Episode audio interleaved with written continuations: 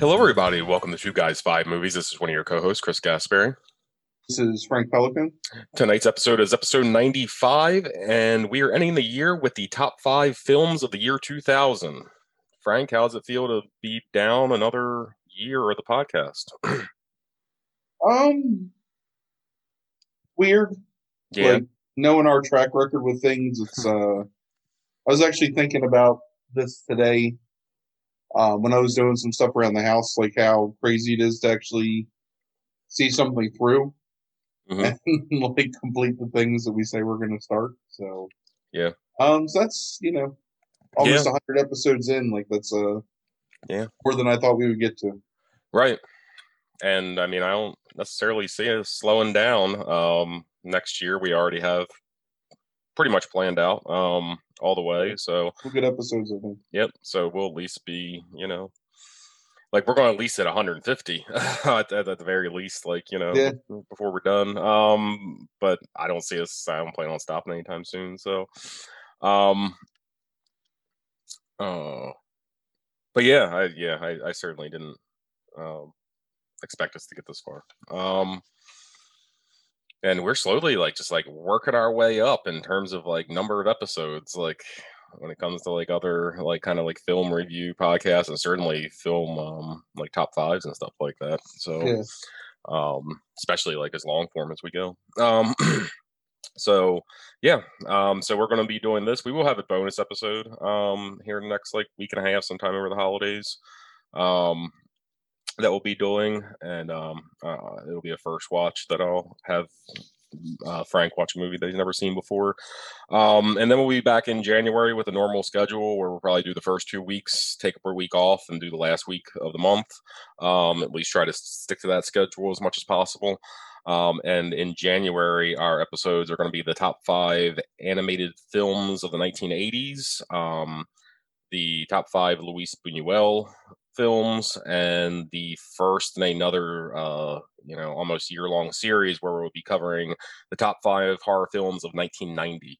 Um, and then we'll be following that through for the, uh, you know, the first 10 months of the year where each month there will be um, 91, 92, etc. Um, of horror films. So, um, that is what we have on the docket. So, getting back into the episode tonight, though, Frank, top five films of 2000. Is there anything that you wanted to mention, like runners up, you know, almost made the list, honorable mention type things? Yes, there's a few movies that we've talked about before that um I don't know if they would have made the list, they would have been contenders at least. Um American Psycho, specifically uh, In the Mood for Love, Kiss Kiss Bang Bang, probably both would have made the list. Um I thought about Unbreakable, um, because I really like that movie.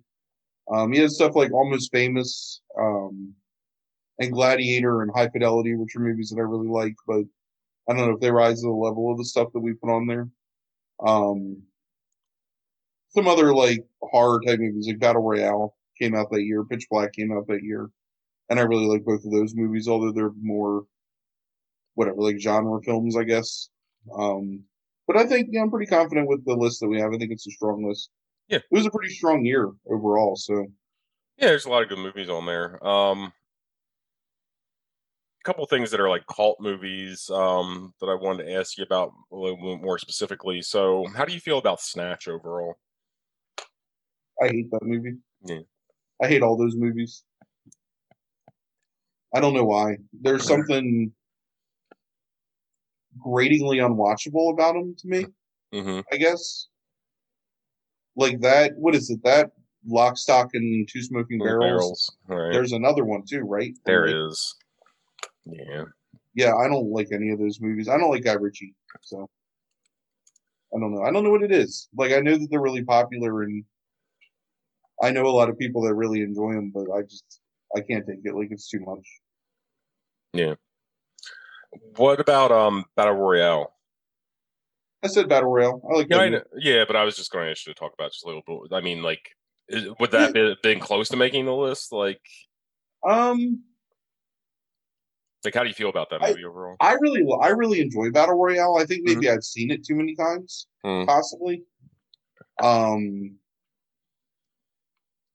like I think that I think it's a very good movie, but I think it's very what's the word I'm looking for? Like I don't want to say niche necessarily, but it's like it's very one note in what it's about, kind of. And even though I think like it's really well done and the performances are pretty great, um, I don't know that it really has like enough of like a universality Hmm. to come over any of these movies. I really enjoyed. It. Yeah. Like, don't get me wrong, but it's just I don't know. What about where would American Psycho fall on this list? Uh, it probably would have been fifth. Yeah. Yeah. Interesting. It would have taken the place of the fifth movie. Okay. Hmm. Okay. Um, I, I- know you. I know you're not a great fan of comedy, but what about Best in Show? Now, Best in Show is a good movie. Mhm. Um, I I like those comedies a lot. Yeah. I can't remember. Does that group have a name? Um, Just the Christopher Guest, like what? Yeah. yeah, like, the uh, yeah. state state and Main Right. Best in Show. Um, what's the Spinal, other one? Spinal, Ta- Spinal Tap. Right. Um, Mighty like Wind, I, Mighty Wind, which uh, yeah, well, I I love Mighty Wind. waiting for Guffman. I mean, uh, all that stuff. I think Mighty Wind is probably It's my favorite of theirs. I my favorite of their movies. I agree. Um, but yeah, like I, that's another one where I don't even know if I even considered that one really, but I really enjoy that movie. Yeah, I, I really like Best in Show. I don't. I mean, yeah, I don't know. I don't know if it beats these movies, but it's a really good movie. I mean, but yeah, Mighty Wind's their best one. Um, yeah. All right. Um, anything else from this year that you wanted to mention? Mm-mm. All right, so let's go ahead and get started. So the number five movie on your list is Sam Raimi's The Gift. It stars Cate Blanchett. I'm just it's just going to be everybody that it stars. Cate Blanchett, Giovanni Ribisi, Keanu Reeves, Katie Holmes, Greg Kinnear, Hilary Swank, uh, Gary Cole, J.K. Simmons. It has a 57% from critics on Rotten Tomatoes and a 55% from audiences. You want to tell us a little bit about this movie and why you put it on the list? Uh, so Cate Blanchett plays Annie. She's a widow who's gifted with um, pre clairvoyance, I guess, is what it is, or extrasensory perception. Um, she makes her living by doing like psychic readings for people in this like small town in the south in Georgia, I guess. Um, she has this vision that uh, um, local girl who's the fiance of shit, what is Kinnear? Principal, high school principal or something. That um, her corpse has been like thrown in a, a pond or a lake or a bayou, whatever. Um, so she tells the sheriff about it. Um, they search the pond by the home of um, Keanu Reeves, who's the boyfriend of one of Annie's clients. Um, they find her corpse in the pond and he's arrested for the murder. Um, it's revealed that Keanu Reeves and Katie Holmes were having an affair. Um, so he's sent to jail. Um, but basically, it turns out it wasn't him that did it. Um, I don't know. I don't know if I really want to spoil like the endings. I think that the mystery of this movie is probably the best part of it, and I don't know. Like I feel like everyone's seen the gift, but maybe not. You know, like Yeah. it feels like one of those things that like It could slip through the cracks. This movie, I think, easily. especially because of when it came out and the fact that Raimi then went on to have like much greater success with um like the Spider-Man franchise and became like more well known for that. Um and it had like a lot of success before this too, like on the indie front. Um but her precognizance is correct and she finds the actual murderer. Um it's got some really great performances in it. Um, Blanchett's really good, and I don't know that I had seen her in an awful lot before this. Um, maybe like one thing.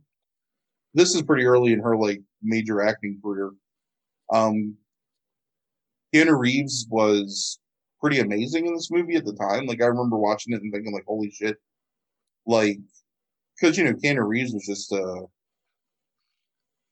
that old stereotype of him as being like the stoner like idiot basically without any acting skills but he or, comes or- off as right, or a Johnny Mnemonic, or you know, like something, you know, that kind of shit that he was doing. Yeah, Yeah, but even then, you think of him as Neo, and you know, sure, right, yeah, whoa, Yeah. or whatever. Right. Um, but really menacing in this movie, like plays uh abusive asshole really well. Yeah. Um, Greg Kinnear's really good in it. Uh, Simmons is really good in it. You know, it's just it's it's really like an all star cast if you look at like sure, especially like what those people went on to do afterwards. Um, but all really like really good performances. Um, I, I I didn't read anything about it on purpose because I kind of wanted to just go into these movies sort of like with just my own impressions of them and not like take other people's opinions. But I was wondering how much Raimi had been influenced by um uh the Japanese and like J horror Hmm. that had like been prevalent for a few years before this. Um, because there's several scenes in this movie, and in particular, the first time you see Katie Holmes as a corpse, you know, like um when she sees her in the bathtub or whatever, uh, very reminiscent of one of the opening shots of Ringu, um, where you see the dead body of the young girl in the um the closet, like with her face frozen open. right, Um, so it's just you know, for Raimi to kind of come back from sort of like his his start, which was in horror, and then he had done a bunch of. I mean, the movie he came off of before this, I believe, was for Love of the Game, yes, is the one before this, and That's like correct. not a not a very good movie in my opinion, Yeah. or at least not like incredibly well received.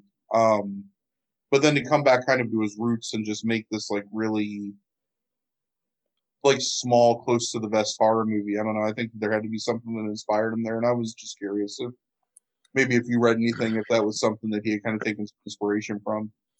Uh, Um, no, I, I I didn't read anything about like that necessarily. I mean, mo- most of the story that was out contemporarily about um this movie in terms of the production and filmmaking process was more about um Billy Bob Thornton, you know, writing the script for it, um, and or co-writing the script, and you know he still has that Sling Blade fame, and I'm guessing the Angelina Angelina Jolie marriage is right around that time, probably if I remember correctly. Um, so like he has popularity from that. So the story's focused a lot less on Raimi and a lot more on Billy Bob Thornton's involvement in the film more than anything. That's unfortunate because I mean I think it's got a decent script, but I really think that it's the I don't know I, the I tone and the yeah, the- visuals. I think that bring the whole movie together.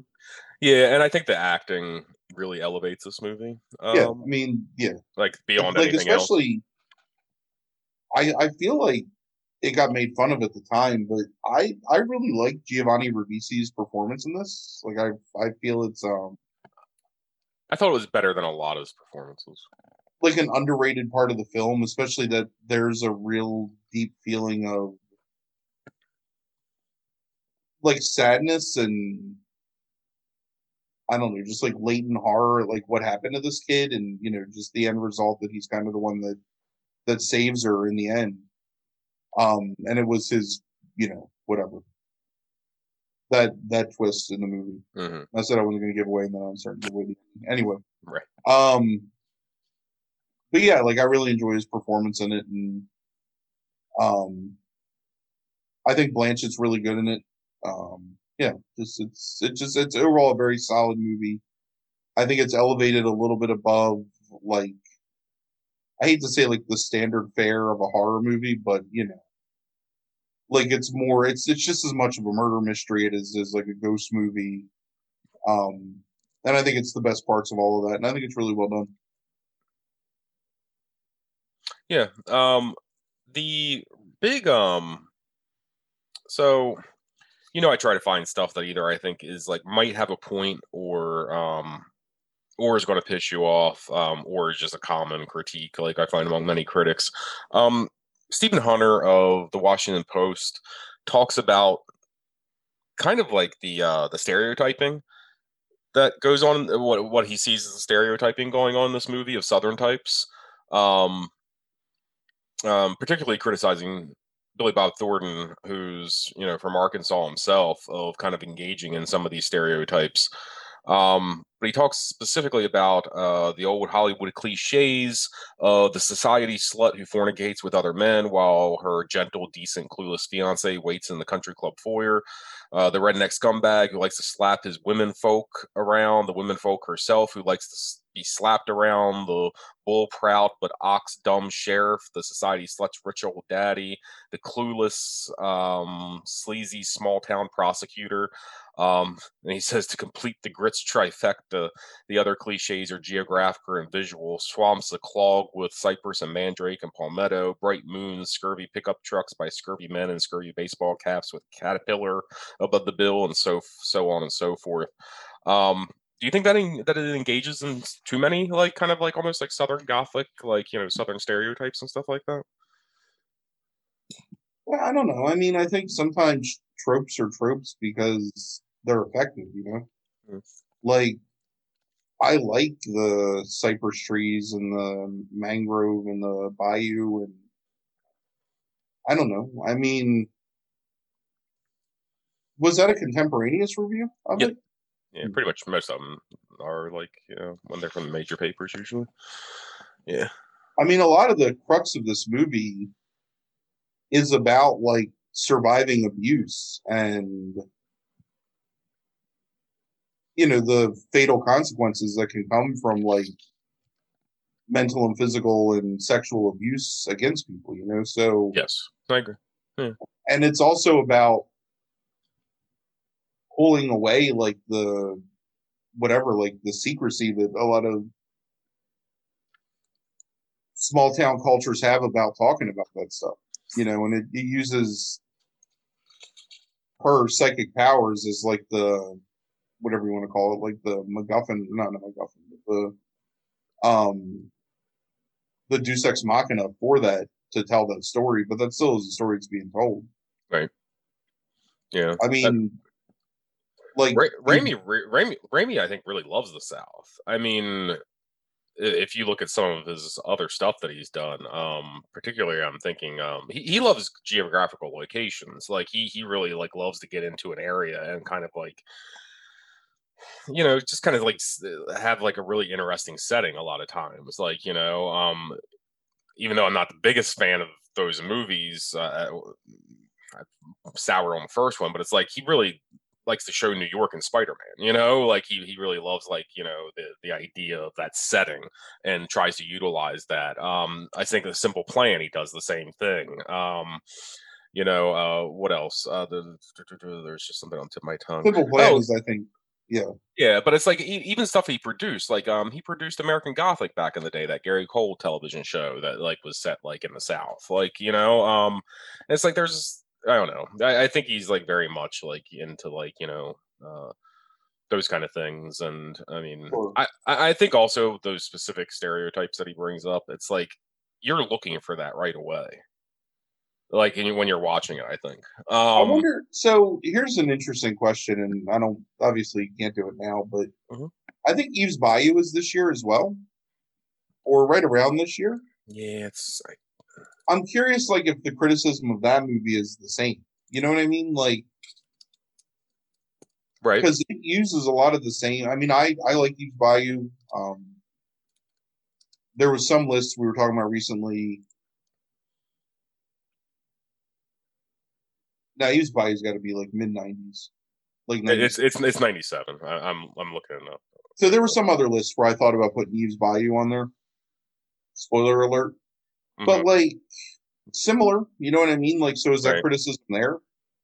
Like, I don't know. I just think that I think if it's exploited, then maybe, you know, but I don't think it is exploited. Like, I think that it's just using like these common film tropes to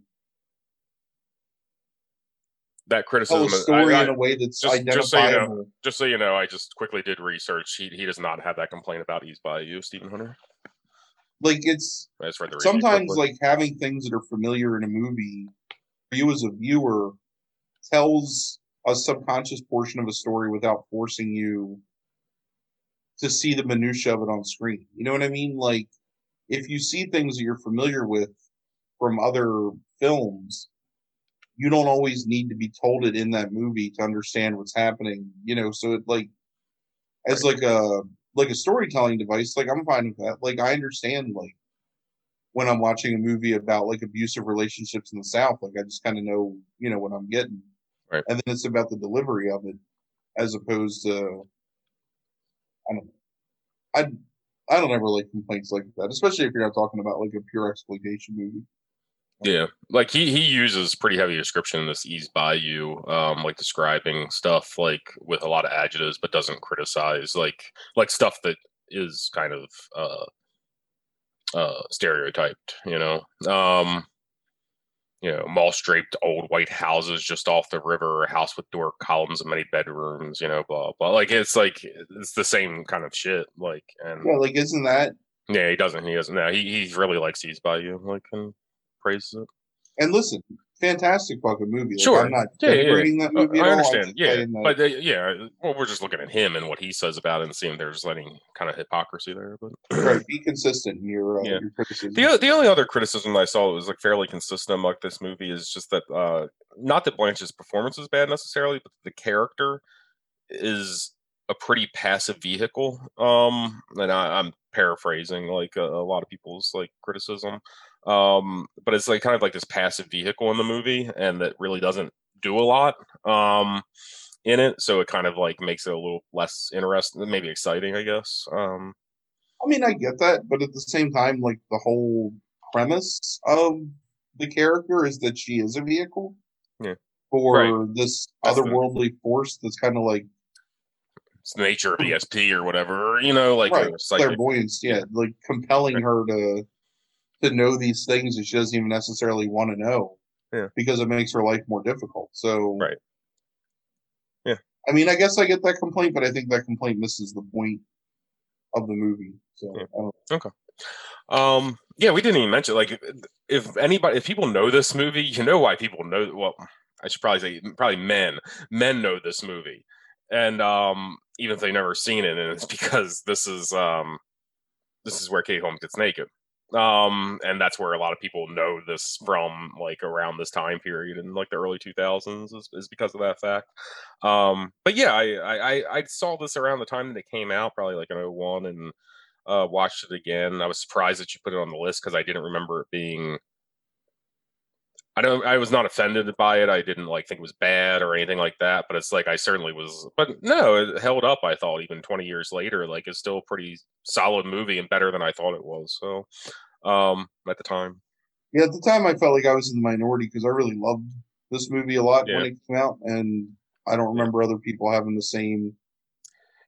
you compare this to something like Skeleton Key a few years later after this, and it's like, the, like I'm assuming Skeleton Key was because some studio exec somewhere like saw this movie and was like, we need to do that, and tried to hire some big name actors to be in it, very similar to this, and that movie just fucking fails, um, like in pretty much every way, I think. But um, this movie's good. Yeah. I really enjoyed this movie. All right. So number four on your list is Dancer in the Dark. Uh, it was directed by Lars von Trier. It stars Bjork, Catherine Deneuve, David Morse, and Peter Stormare. It has a 69% from critics on Rotten Tomatoes and a 91% from audiences. Um, you want to tell us a little bit about this movie and why it's on the list? Peter Stormare is that Yeah. how you s- That's how you say it. Yeah.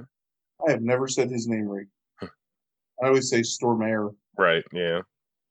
Um, I always did too, and I looked it up just to see, and yeah, it's Stormare. so takes place in the '60s in Washington State.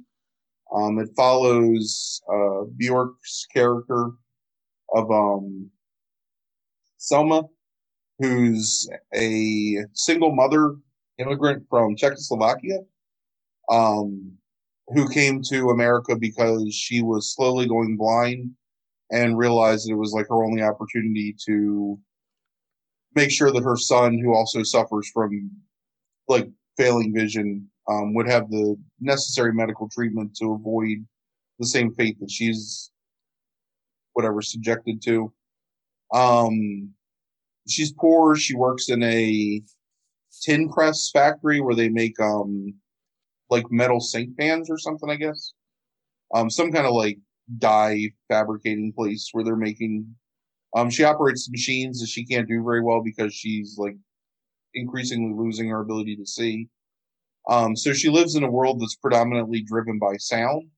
Um, and she loves music and she loves the music just of like the natural the natural world and like uh, whatever like the ambient sounds of life and um so as a musical like a lot of the music comes from that like you know the precise driven machinations of like dye presses and railroad cars and just all these things that she hears around her that lead her into like song. Um she's also starring in an adaptation of the sound of music which she has to bow out of because she can't see to do the parts of it. Um she lives in the guest house of the town. I guess he's the sheriff. Um sheriff or he's a police officer in the Yeah, town. like the only police officer in town or something, basically. Like one of um played by david morse one of my favorite character actors of the 90s um morse is in extreme financial trouble because his wife is um thinks they have more money than they do so they she overspends and he never has enough money to pay his bills um selma keeps all of her money that she saves in this um what do you call it? Like a sugar cookie tin basically Yeah. like hidden inside like a panel inside the wall of her kitchen. Um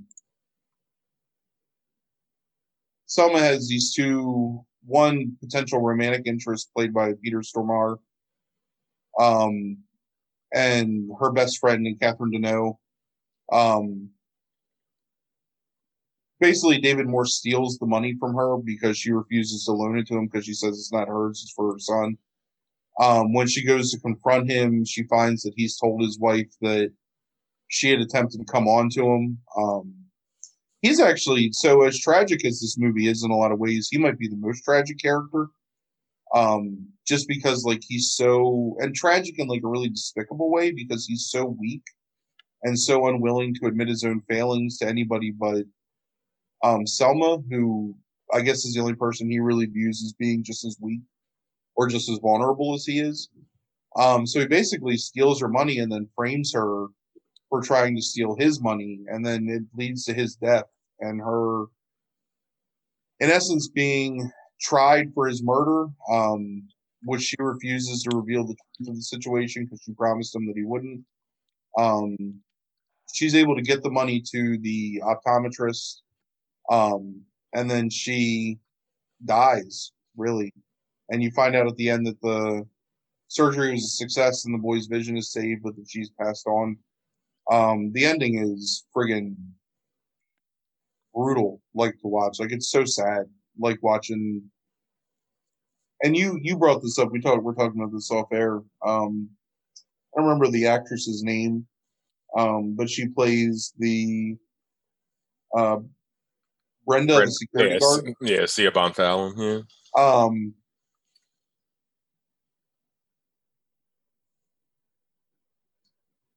and like Uh, just her reaction Frank, to just Selma, take- Frank, just take, Selma who's been like, take take a step back, just a sentence or two. You broke up for some reason oh, um, about Brenda. Just start there.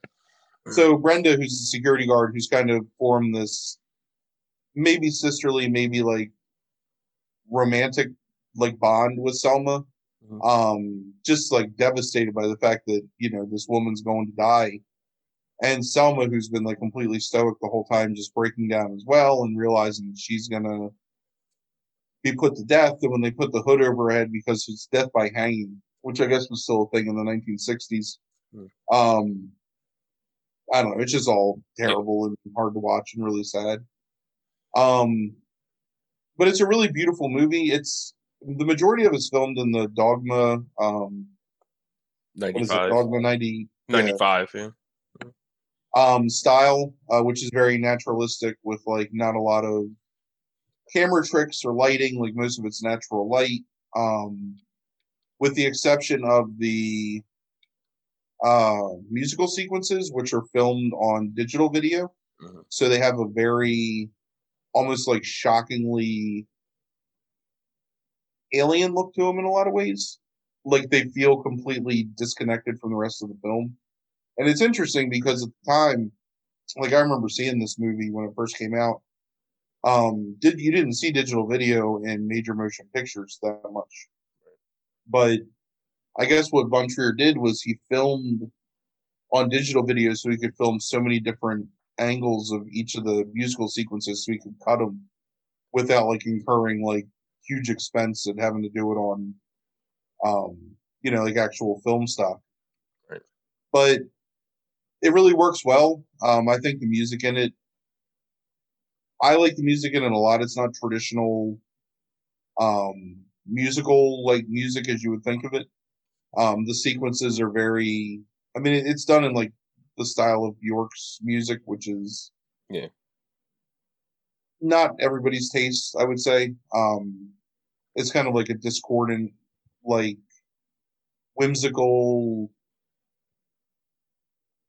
indie pop style i guess i don't even know Yeah, but what's Right. interesting about this particularly is how, like, you know, um, these songs are all related like intensely to the film through the idea that Selma hears sounds that make music to her, and all these like songs have like some kind of basis in like the reality that she's living in. So, you know, um, in terms of like you know the um i can't remember the name of the songs like off the top of my head but it's like you know the one in the factory you know it's like it's the it's the mechanical sounds of like the factory. There's this song with the train like with her and um right. you know Stormare you know and like all those are things the two yeah those are the two best songs the Cvalda when she's singing to um catherine deneuve that's in the factory and then the i've seen it all right. um with Stormare Yeah. uh on the train which also just the chore- the choreography of that is pretty amazing. Mhm. um i don't know. It's just it's yeah and i really like those musical sequences in the sense that it's still very realistic even though they're musical sequences. It's not like over the done. It's not what what's referenced to the movie like walking up the the stairs of a cake or something. It's like it's not Right. that overdone hollywood production. It's very realistic to what she has known and experienced you know? Like um it's it's stylized but it's stylized in this very kind of like earthy way um as opposed to this like very like slick cinematic way. Right. um and i think that's really interesting as well like about those um. And you know made to feel that way more just because of the fact that it is shot on digital video. Like it looks um it looks real. Like and that was something personally like i felt like you didn't really see that at that point in time and i thought that was Right. really impressive like when i first saw it Yeah. so but um yeah it's very tragic uh bjork is i think really impressive in this movie considering that she was not an actress um Right. and she's surrounded by people who pretty talented actors in their own right um Yeah. this movie was a little difficult for me to watch this time mostly because like knowing the controversy that came after this, especially in like the wake of the Me Too movement with um uh Von Trier, like the accusations of him um harassing and kind of like making Bjork uncomfortable the entire time during the filming of the movie. mhm. Um yeah they're pretty horrific i didn't know about them until you told me but yeah, I remember I remember hearing about it at the time because I remember like the way that it was framed in um the media in a lot of ways was that Bjork was difficult to work with and Right. Yeah. that she had all these antics on set. it's always the way that was always the way right it still is Right. sometimes yeah so it are difficult. actually it actually for a long time clouded my opinion of Bjork as an artist because I always thought of her as just this like prima donna type yeah eccentric prima donna that Yeah. just whatever she wanted. Right. But um like going back and reading it and kind of getting like some other perspective from other people, um it feels like that Bjork, you know, was definitely on the receiving end of some pretty horrific treatment, so that makes it more difficult. And then just some stuff that I, you know, like learning about Von Trier, like outside of that incident, um, just makes it a little more difficult to enjoy his movies as much. Um, but yeah, I mean, the, this movie is fantastic. Um, one of the most daring movies I think of the 21st century, and um, definitely worth watching if you have the inclination and Yeah. two hours to spare. And honestly, like I've seen it all is one of my favorite um, musical numbers in a movie in a really long time. Yeah. So, Yeah, um, I, I saw this when it came out. It was one of the few of these that I actually like saw in the theater, like indie, like indie type movies, um, like this. Uh, me and friends of the podcast, Aiden Boyer and Mike Bledsoe, went up um, to see it at the the Bourse um, in Philly, I think it was. Um, that's the one with the escalators, right? Um, yeah. Uh-huh. Yeah. and um, yeah, I loved it then. Um, listened to the soundtrack like a lot. Have not watched it since then. Um, is one of those movies where I wasn't saying I was never going to watch it again. I knew I would someday, but it just never happened. And um, this is the first time it happened. Uh, still really liked it a lot. Still just as fascinating, I think, from a filmmaking standpoint. Um, particularly with the musical numbers, really great performances.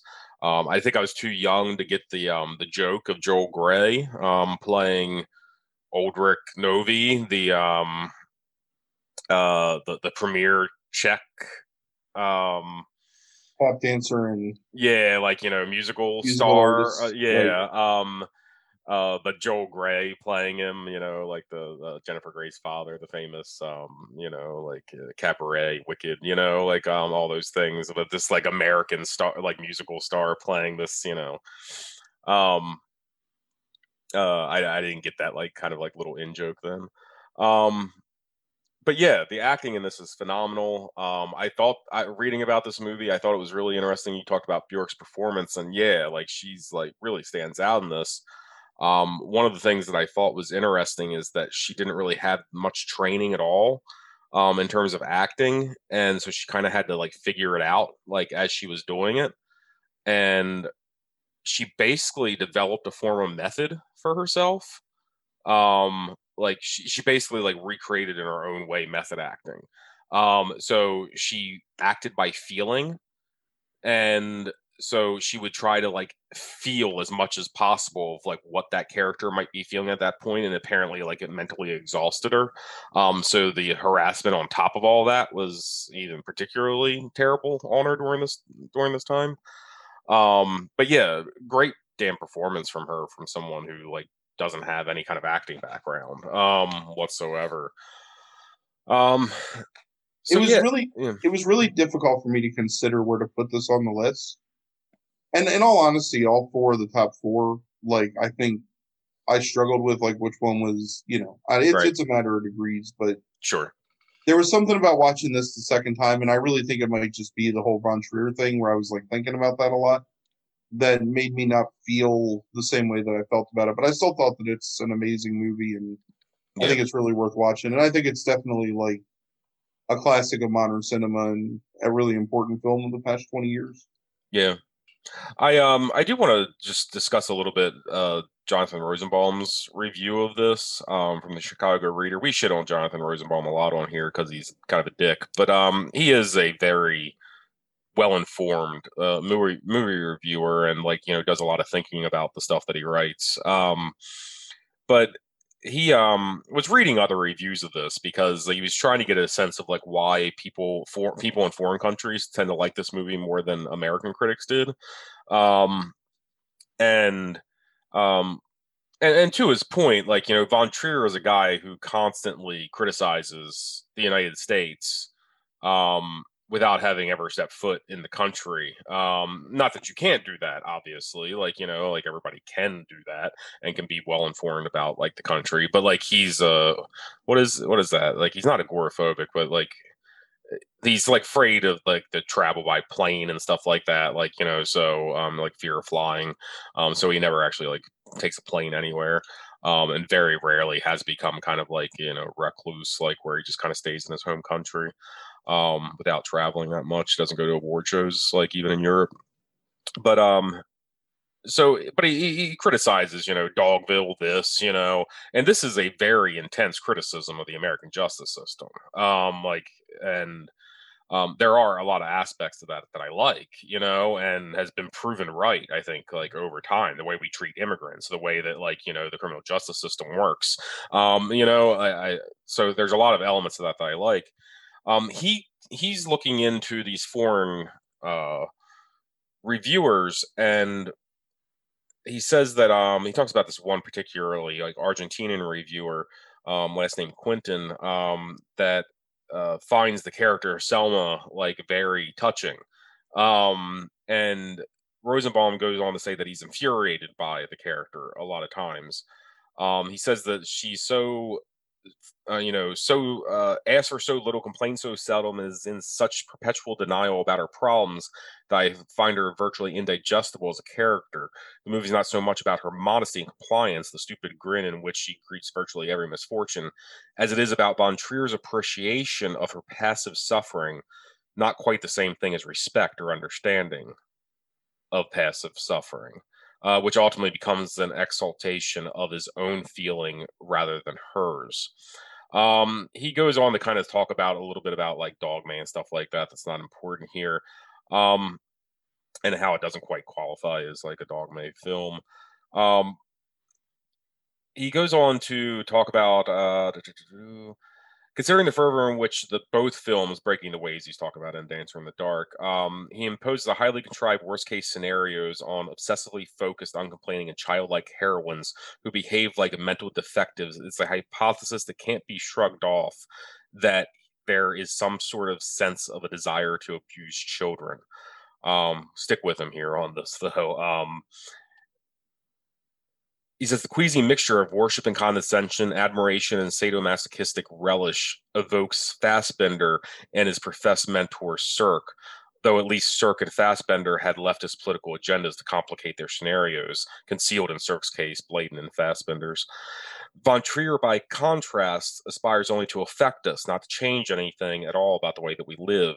I'm deeply against the death penalty, he notes in a press book for Dancer in the Dark. On the other hand, um, he says execution scenes are God's gift to directors. They're very efficient. And if you're going to be a martyr, you have to die, says von Trier. And guess which sentiment ends out and wins out in the end. So it really so is it really admiration that uh, for Selma that the film expresses where a certain malice crossed with a sympathy for the suffering of a dumb animal. Maybe it's the same uh, it's some of the some of both, meaning that what Quintín and I um, the the Argentinian reviewers see derives in part from our respective experiences um, and what they teach us. Um, speaking into uh, an interview about her much publicized battles von Trier during and after the shooting, Bjork noted that after seeing Breaking the Wave, she assumed he identified with its heroine and subsequently decided that he actually identified with her sicko husband. In Dance in the Dark, I think he identifies not only with both Bill and Selma, which is natural, um, but also with both the money in the box, the money box, and the rope that hangs Selma. Um, and I only say that just to, because I know we I, I talk a lot of shit about Rosenbaum a lot of time on here. I think that's very and very maybe goes too far a little bit at times, but it's a very apt reading considering the things that we know now about Von Trier um in terms of his trilogy that comes later in the 2000s you know and the the reports from multiple actresses about his behavior. Um i wonder how much of that isn't like possibly close to being close to the bullseye maybe. Yeah so i partially agree with what's being said there. And again like I went from absolutely loving this movie to just really, really liking this movie, mm-hmm. watching it now. And part of that does come from the fact that you're just kind of dumbstruck by the fact that this woman won't speak up for herself because you know that she could still get what she desires, which is her son's treatment, but still not die. And I think one of the things that maybe like I took it as was just a critique of like her communist background in a lot of ways. Mm-hmm. Like she came from a society where you're not allowed to not allowed to talk and not allowed to whatever um you know like you keep things inside because things can be used against you and if you have to sacrifice yourself to save your family that's what you do and I don't know. I mean, I just kind of think that that's. I think it's frustrating, but I also think that that's more or less like what's being said there. Hmm. Um, but it, it's like I agree with the idea, like because he brings it up there with Von Trier.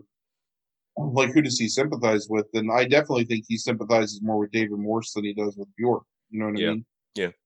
Um, because both deaths are just as touching, and you're really meant to understand his psychology for what he does more than you are Bjork's unwillingness to like, you know, after this man is dead, just to say like, look, this is what happened. I don't know. Yeah, So I, I mean, kind of agree with that. Yeah, I, I and if I just took it just one kind of one step further to go back to that idea of like the Fassbinder Sirk thing, um, I do think that there's socialist, I don't want to say propaganda thought in some of Von Trier's movies that are pretty obvious, um, and but it's like I think his feelings as a, and I'm pr- pretty sure he's a socialist, but it's like his feelings about socialism don't derive to me uh, from what I've seen of his film. Um, and I've met people like this, so I'm going to just kind of put this on him without knowing him whatsoever. But I think I know enough from some interviews and movies that he's made. I have this feeling that he's a guy who is very high minded and pretentious and thinks that he knows that that most people are dumb and that his socialism is not so much about yes it is about helping the people like selma maybe but it's also because they're too dumb to help themselves. So they need to be so so they need that help and they need to be told how to you know basically for have that help forced upon them in some way. And I, I think it's that kind of like and, and that almost goes into like crossing from socialism into like almost like communism in some way. And it's like i wonder if it's like his feelings about just people in general. Um you know even if he's like ultimately maybe leaning towards some of the right ideas that help people like individuals but by forcing it on them because he resents them and despises them at the same time um well, and I he's a misogynist, well yeah absolutely yeah. definitely. yes And I think he is an elitist. I think there's Right. definitely like a very strong strain of both cultural and socio-political elitism, like in everything that Von Trier does. I mean, Yeah. I think that's like, I think that's why Dogville suffers. I think that's why Manderley suffers, especially Manderley. I think that See, I think lot of problems there. specifically Manderley. I, I actually still really like Dogville a lot. Um, but I don't know. I mean, yeah, I here's the thing: is I think he's a at times a brilliant damn filmmaker, and I think this movie is one of those things that goes to prove that. Um, he makes very interesting movies. I think he has an eye. I think that he does really interesting stuff sometimes. Um, he's an artist, and I think all his art is going to be interesting to some degree, even if it's not my own taste. Um, things like what is it? Nympho, what, what was Nympho? Is that one of was that Nymphomaniac. Nymphomaniac? Yeah, so I was right the first time.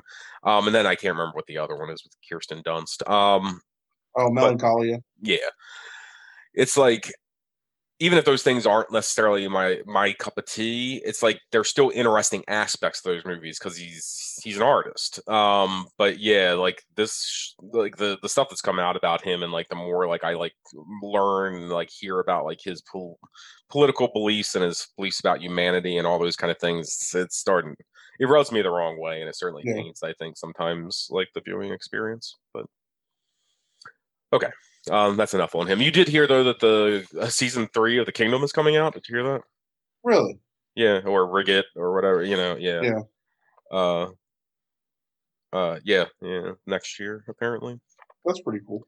The the one guy's dead though. The guy that yells, you know, like uh, Danish scum or whatever on the top Right. of the roof. Like he's he's long he's long. or Yeah. whatever it is. Yeah. but it's an interesting thing to hear.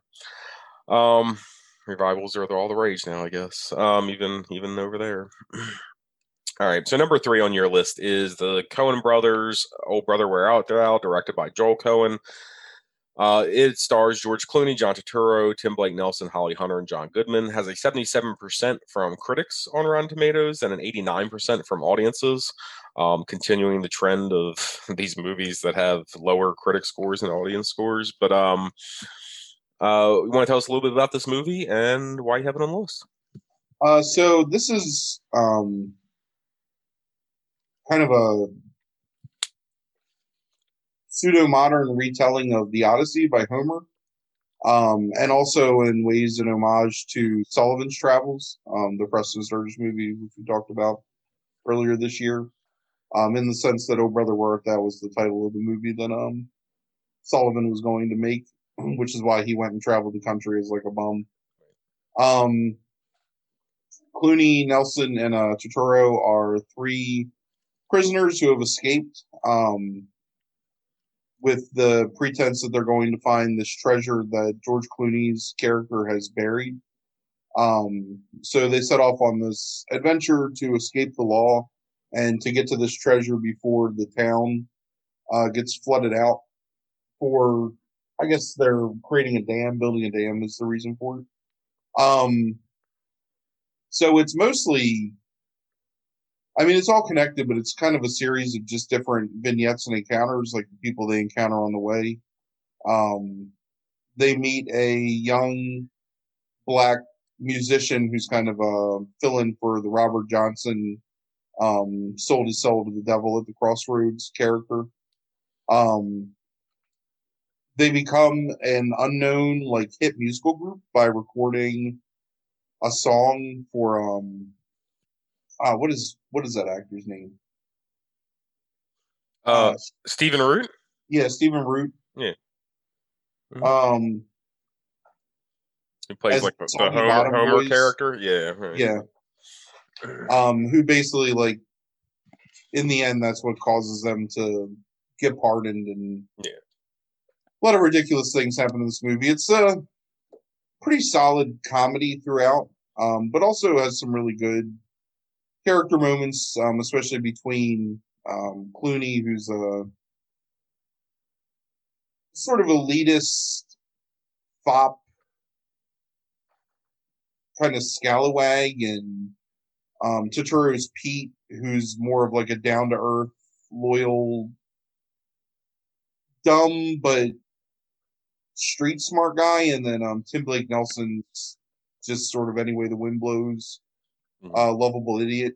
Right. Um, I don't know. It's it's a beautifully filmed movie. Um, I love the setting of uh, like that rural rural South, um, especially in the the nineteen twenties. I guess is when this would take place. I think so. 19, well, it's in the depression, so it's got to be like sometime in the late twenties. Okay. Because they do say early on we got this whole depression thing happening. Right. Um, I know that um because they filmed in the summer, they had to color correct a lot of it to kind of add like a sepia tone to everything mm-hmm. to sort of make it look dusty. But like I love that look, like that really like dusty, hazy midsummer, like kind of like we talked about last week with um reflecting skin, but this is much more toned down. Like the right. colors aren't quite so vibrant and bright, but it still is um really beautiful to look at. Um, some pretty great performances, most notably like the three lead characters are all really great in it. Um, but some good um, supporting performances like Goodman, Holly Hunter, um, uh, what's his name? Um, Root is really good in the supporting mm-hmm. performance. Um, Charles Durning as the um, governor, erstwhile right. governor of like the the state. Um, I like this movie. I think I loved this movie when I first saw it. Mm-hmm. Um, I really, really, and I mean, consistently engaged by the music in the movies, particularly. Like I love the use of like the the old school like gospel blues music throughout to like just kind of present that feeling of I don't know, like that God. It's, it's almost like a like a Christian mysticism kind of, mm-hmm. where like God's hand is in everything, and that's the driving force behind like every all these things that happen, and in them like averting disaster. And anytime like bad things befall him is sort of when Clooney, who's the guy that like doesn't believe in God really, is kind of being blasphemous, like their lives take a turn for the worse. Um, and it really is at the end when he sort of just embraces and asks, you know, for time with his wife and daughters that the symbolic, like the flood comes in and washes all the bad things away and saves them. Right. Um, but yeah, it's just it's it's a really well done movie. It's got some really funny moments to it. Um, some really great chemistry between the leads. Um, again, I think the soundtrack is pretty amazing in it. Um, I think Turturro is probably my favorite part of the movie. In Yeah. all honesty, Yeah. just like his his slow, slow turning mind that like belies this almost like animal intelligence kind of like it's just it's, it's a really great performance Yeah, I agree. and probably just because like they know him so well like you know he's able to like intuit their whatever like the meanings behind like their script and whatnot and i don't know just it's um it's a really great movie i really enjoy it I think Turturro is uh like he's popped up in a number of things that we've talked about like on this podcast. Actually, have we ever talked about the Big Lebowski? I don't think No. we Yeah, I don't think we have. But um but I mean he's not he's popped up actually a number of things here. So he's popped up in like Do the Right Thing, he's popped up in Miller's Crossing. Um there's this movie, there's something else. Oh, he got game, he has a small role in. Um there. And I know he's popped up in other things. What were they? To Live and Die in LA. He's actually has actually Turturro's already like topped like everybody else for the number of appearances on this list. Um, they're minor roles, like supporting roles usually more so. But um, I, there's at least one more um that I'm not thinking of. But anyway, like Turturro's really underrated. he is Like he's really underrated about how how how much nuance he puts into these little minor roles. Um and um yeah, like I I really liked him a lot in this. I really liked Clooney in this a lot. Um I, I think the three principal leads, like all of the you know, the the, the three guys, you know, uh, are are all really good in their roles. Um, this is one of those first roles that, to me, you start seeing Clooney breaking away from the Clooney, like '90s Clooney. Um, because you remember '90s Clooney, he's still doing it in um, Out of Sight. Even though I like that movie a lot, it just fits the role better. Uh, I mean, it fits the role well and Out of Sight, but it's like he's still doing the whole all shucks. Let me look at the ground um for you know 30 seconds and then like you know cast my eyes up at the woman who's talking to me so i can look sexy um Right. that that was his acting style for so long like during er and all that kind of like time period in the 90s sure and um this is where you start first start this is 2000 now and you first start seeing him break out of that a little bit and i start i think you start seeing it even more in one's confessions of a dangerous mind that he directs like and he has that like supporting role in it. Um I can't- maybe? Yeah something like that. So it's like i i, I think this is really interesting because you start seeing clooney break out of his old acting method uh, old acting ways and like the kind of like shtick that he had and really become a real actor. And i think this is one of the first movies that you really start seeing that. Um and i think he does a damn good job um but yeah all the acting in this is really good. I love the fact that they incorporate real mythical like mythical in quotation mark figures like Sure. um, baby, babyface nelson like into the story. And then it's like these other american myths like robert johnson that you mentioned like is incorporated into this like greek you know? Right, and greek myths too because you have Right. Poly- polyphemus and the john goodman. Sure sure one-eyed Right. like giant you know Uh-huh, yeah. cyclops character Right. Yeah. It's like so it's like taking this Greek, you know, taking the Odyssey and then like working these real American mythical figures and fake American mythical figures like into all of this. I think is really fun. It's really clever. Um yeah, it's a solid movie. I mean it, it, it the time passes, it's well paced, I think. Um, even though it's just kind of like a series of vignettes, it still keeps the story moving forward. Um, and yeah, I watched it like one Saturday morning when I woke up at like 6 a.m., like, you know, randomly and just, you know, started watching it. And like it was like eight o'clock in no time, you know? I mean, it's it's funny too because this is like you mentioned that with Clooney. This is also sort of a turning point for the Coens as well because this kind of marks this movie isn't as Coeny brothers as like a lot of their previous stuff. Right. Like it eschews a lot of the standard almost like over the top, I don't know, um hyper stylized techniques that they've had Mhm. in previous movies. Yeah. Um, and just is more of like a direct presentation of a story. Even though there are some ridiculous things that happen, and you know, there's some pretty amazing um moments of like scene or whatever, especially the the the KKK rally when they break that up and end up like dropping the flaming crucifix on um John Goodman. Like that whole scene Mhm. is just really amazingly Mhm. done, I think. But it's it, it feels more just like a like a rich, like fully formed story. Um, I'm surprised like that your complaint isn't that it has that an- anthology sort of feel to it.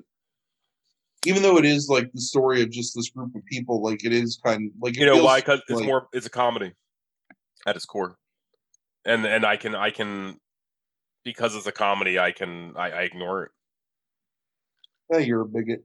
all, Um, all comedies all comedies have a an almost like an aspect of an anthology type of thing like this though it's just this is more distinct i would argue I, that's my argument is that it's it's all but uh, it's all a bunch of spots to use like other language like you know like that's all comedy is. It's just like here's this sequence like where it's like hey this is the bit you know and here's this bit. And they're all like that. It's just like this is more distinct because they have like you know different characters and stuff like that in them like you know so i mean i, I think it's the same shit. Yeah, I can see that. Yeah. Yeah. But anyway, yeah, really, really, um, really good movie, really well done. I think that probably of all these movies is probably the one that most people would have seen. and also a foolish consistency is the hobgoblin of little minds according to emerson so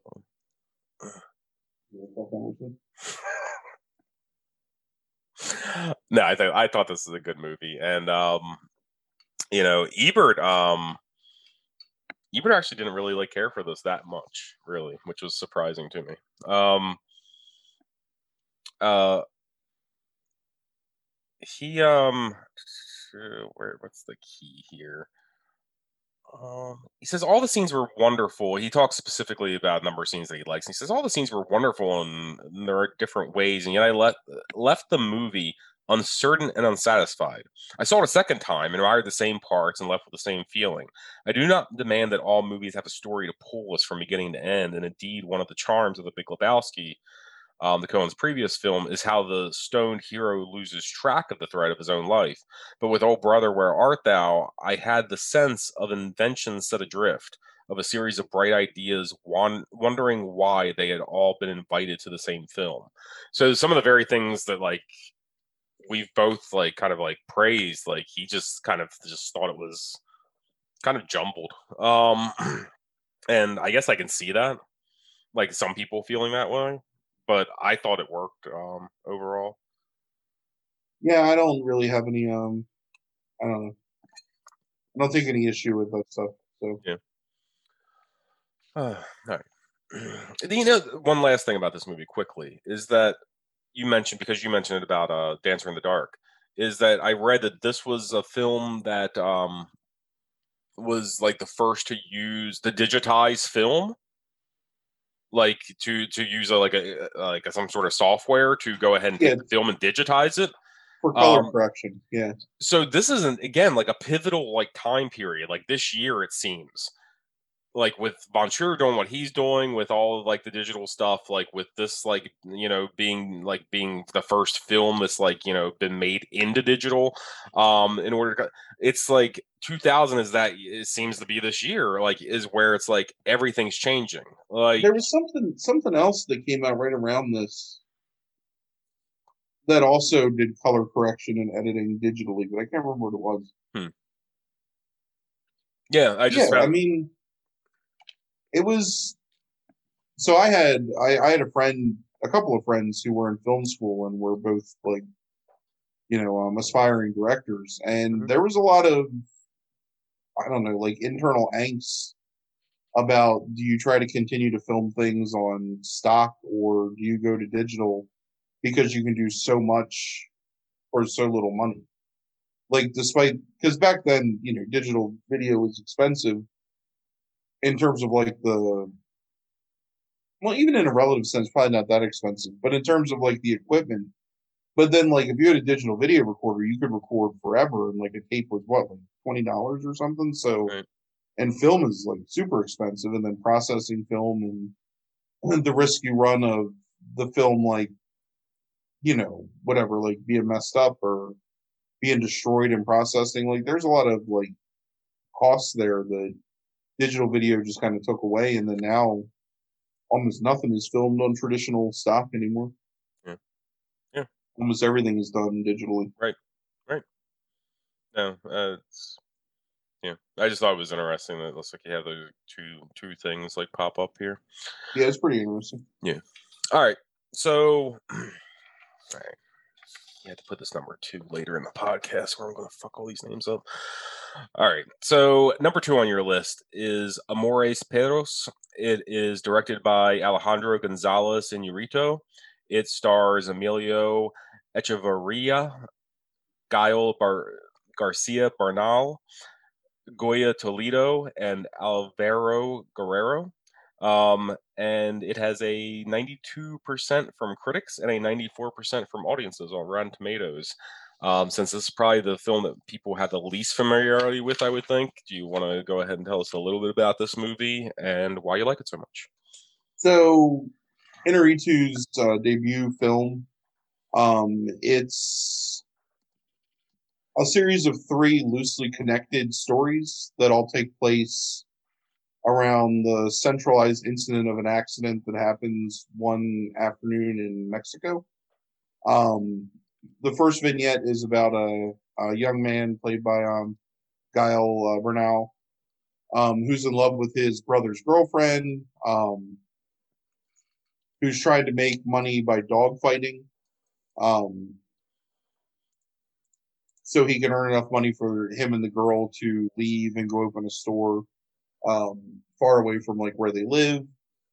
Um, he's sort of naive in that respect because she's obviously like the the his brother, the boyfriend is or husband, I guess they're married. Um, very abusive, um, both to her and to um his his own brother and he's a small time criminal in the sense that he like continuously robs these um, convenience and grocery stores including the one that he works at. Um he's cheating on the sister or the he's cheating on his wife. Um so it all goes wrong because he has an unsanctioned dog fight against this guy who's kind of his chief rival and the guy shoots his dog. And then he stabs the guy and then in the ensuing like car chase they get in an accident wherein he hits the car of this woman who's a famous model um who's living with a man who's left his wife for her um she breaks her leg and then while she's recovering her dog gets lost under the floorboards of their house um and she then further like breaks her leg trying to get the dog and that causes her to get gangrene and have to have the leg amputated. Um, and then there's just this tension between them is to kind of like testing the boundaries of like their love and patience for each other. And it's actually implied at one point that he might be considering like going back with his wife. Um, and then at the same time, um, because the the dog had gotten shot in the dog fight, there's a hitman who used to be a political dissident and spent 20 years in jail and the guy that arrested him now kind of uses him as a hitman to take out um really just anybody that they want to murder. Um, he kind of lives almost as a homeless man, but he collects stray dogs. Um, and he nurses the dog fighting dog back to health, who then kills all of his other dogs, but he kind of understands that it's the circumstances the dog was raised on, um, which sort of makes him kind of re-examine himself, I think, as a killer. Um, to the point where he doesn't even fulfill his last contract. He just takes the money from these people that have hired him and leaves, like cleans himself up and leaves with the dog. Um, and that's that's the whole movie pretty much. Um, I'm not really doing it justice with that description, but Like those are the three stories that connect to each other. Um, really powerful performances like across the board.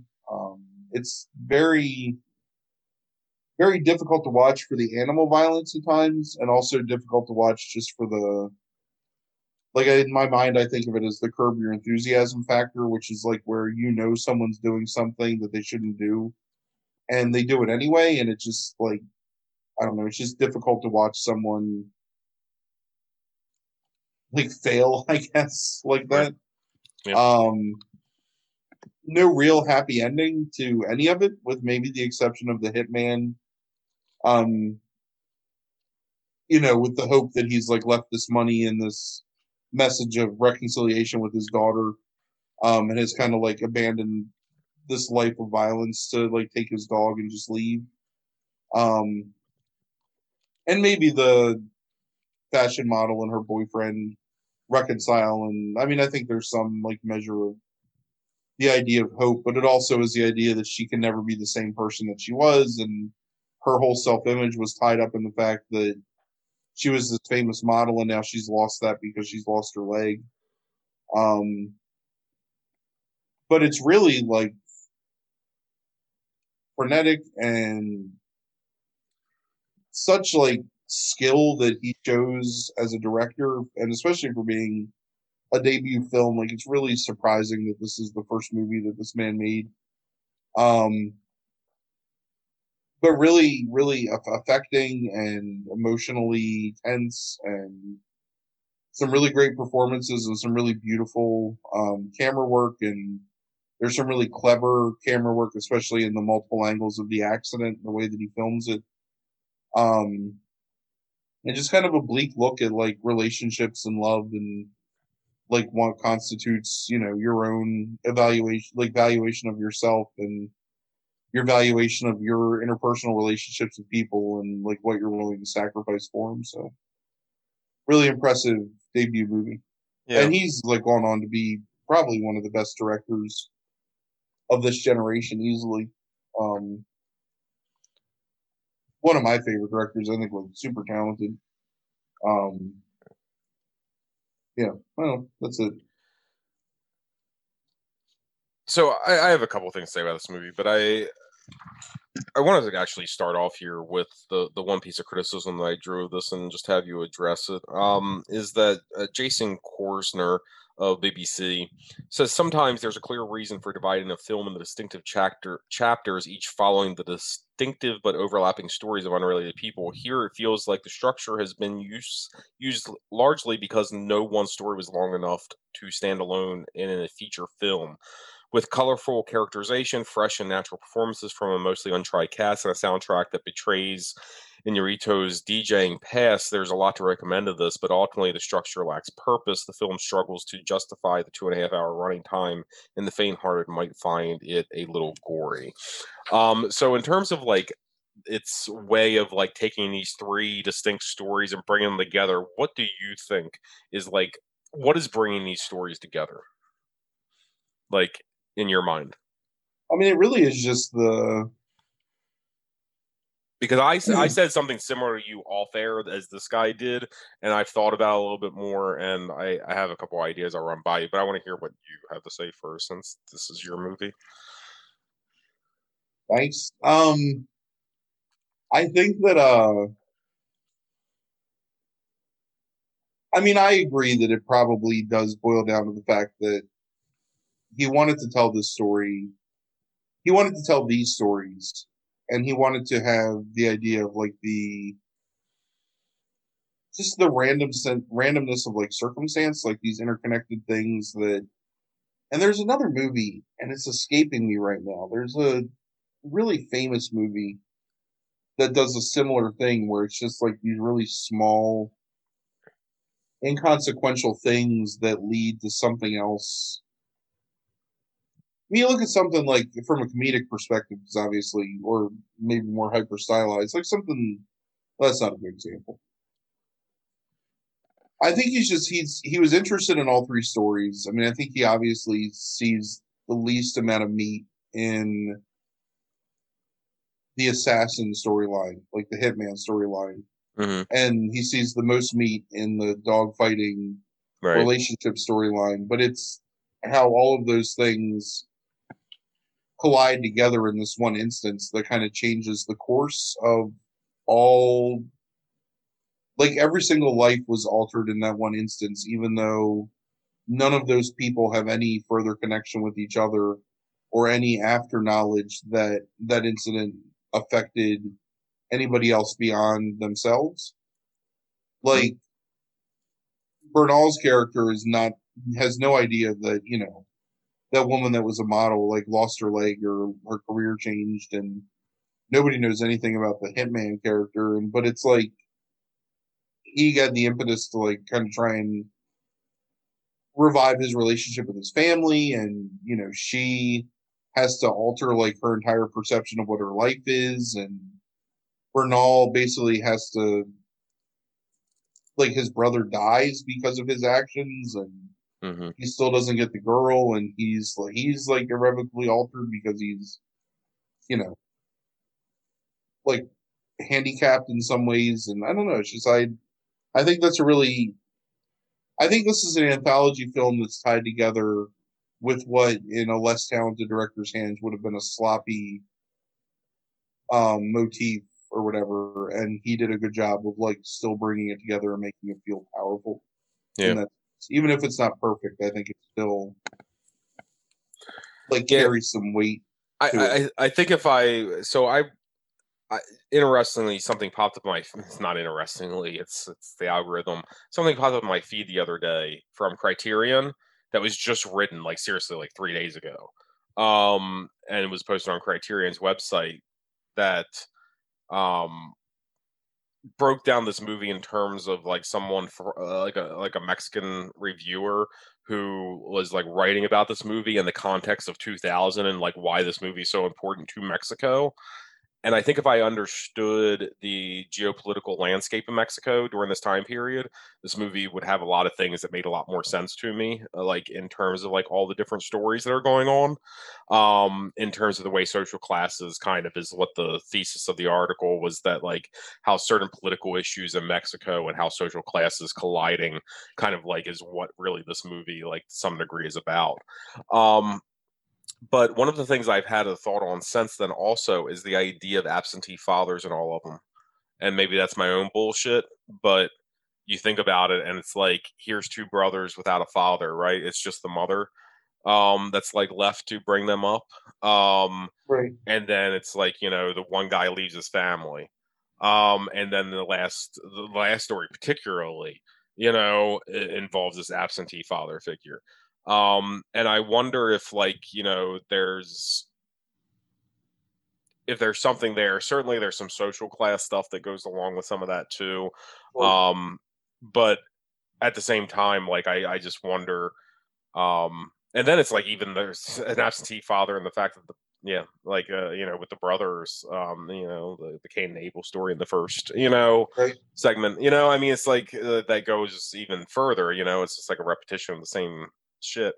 Um because you know like i kind of like i think the other day like was almost agreeing with this bbc reviewer. Um and it's like i started thinking about it more like is there a way that these thematically connect together um in some way? And that's the best i could come up with because i really love this movie. I thought it was great. I, I fuck you for the dog violence um and not Okay. warning not warning me about it. But despite all that like um uh I thought this was an excellent movie. Um, I, I I didn't realize I had seen a couple of his movies. Um, you know, over the years, uh, I certainly didn't know this movie whatsoever. I understand exactly why you're putting it number two. I actually thought you might have put it at number one. Um, eh, there was a possibility of it after seeing it because I think it's that strong of a um, of a movie um, overall. And I thought great performances, interesting direction, and I actually think that one and two pair really well together here